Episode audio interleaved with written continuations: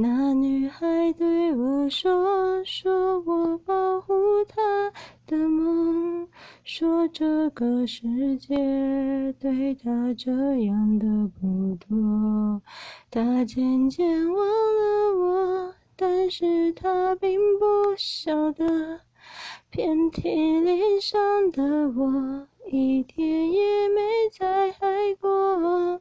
那还对我说：“说我是一个小偷，偷她的回忆，塞进我的脑海中。我不需要自由，只想背着她的梦，一步步向前走。他给的永远不够。”第一次录。